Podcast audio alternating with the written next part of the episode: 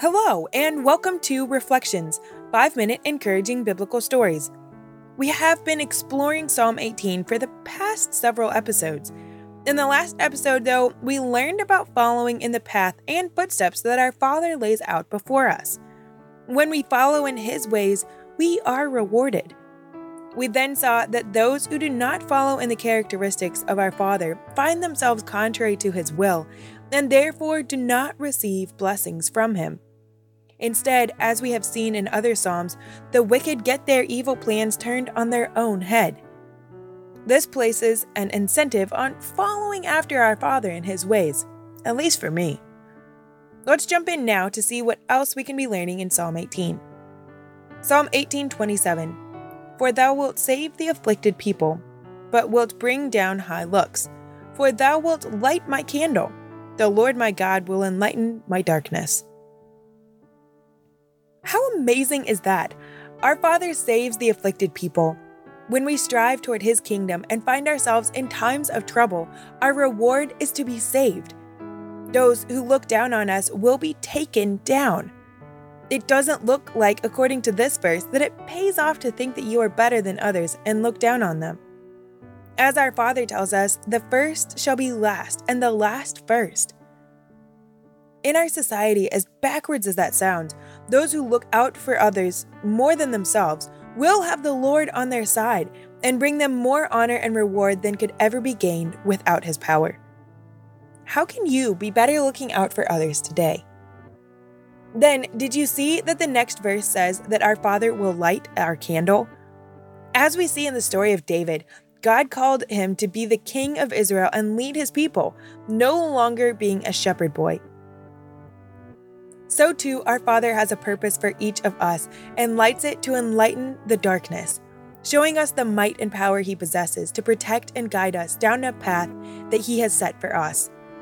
What a promise and peace we can take in that fact. Psalm 18:29 For by thee I have run through a troop, and by my God have I leaped over a wall. When we have God on our side, nothing is impossible.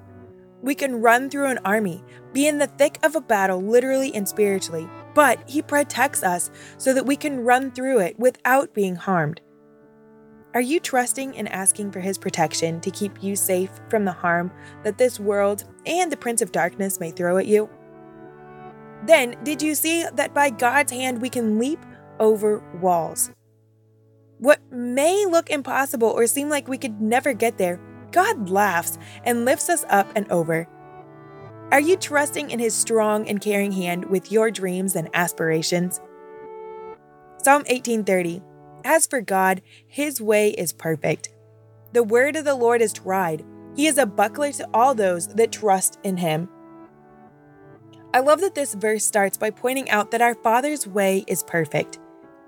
We may not always see His way or how His way is going to come to pass, but he is always at work and bringing His plan to come in His perfect time.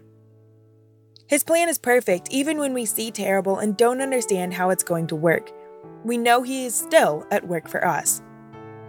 Like we discovered several episodes ago, our Father's word is tried like that of silver, purified seven times. He can and should be trusted because he proves his capability and good intentions over and over again in the Bible and in our lives. The next part of the verse then says he is a buckler. If you remember back a couple episodes, we learned that a buckler is someone who stands in front and blocks all blows from the person behind them. Our Father is standing in front of us, protecting us through the battle that this world brings to us.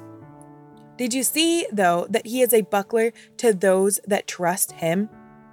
I'm not sure about you, but when I see affliction in my life or those around me, I start to be like Peter, taking my eyes off of God, seeing the chaos, and wondering where God is, not trusting in His tried word or perfect plan.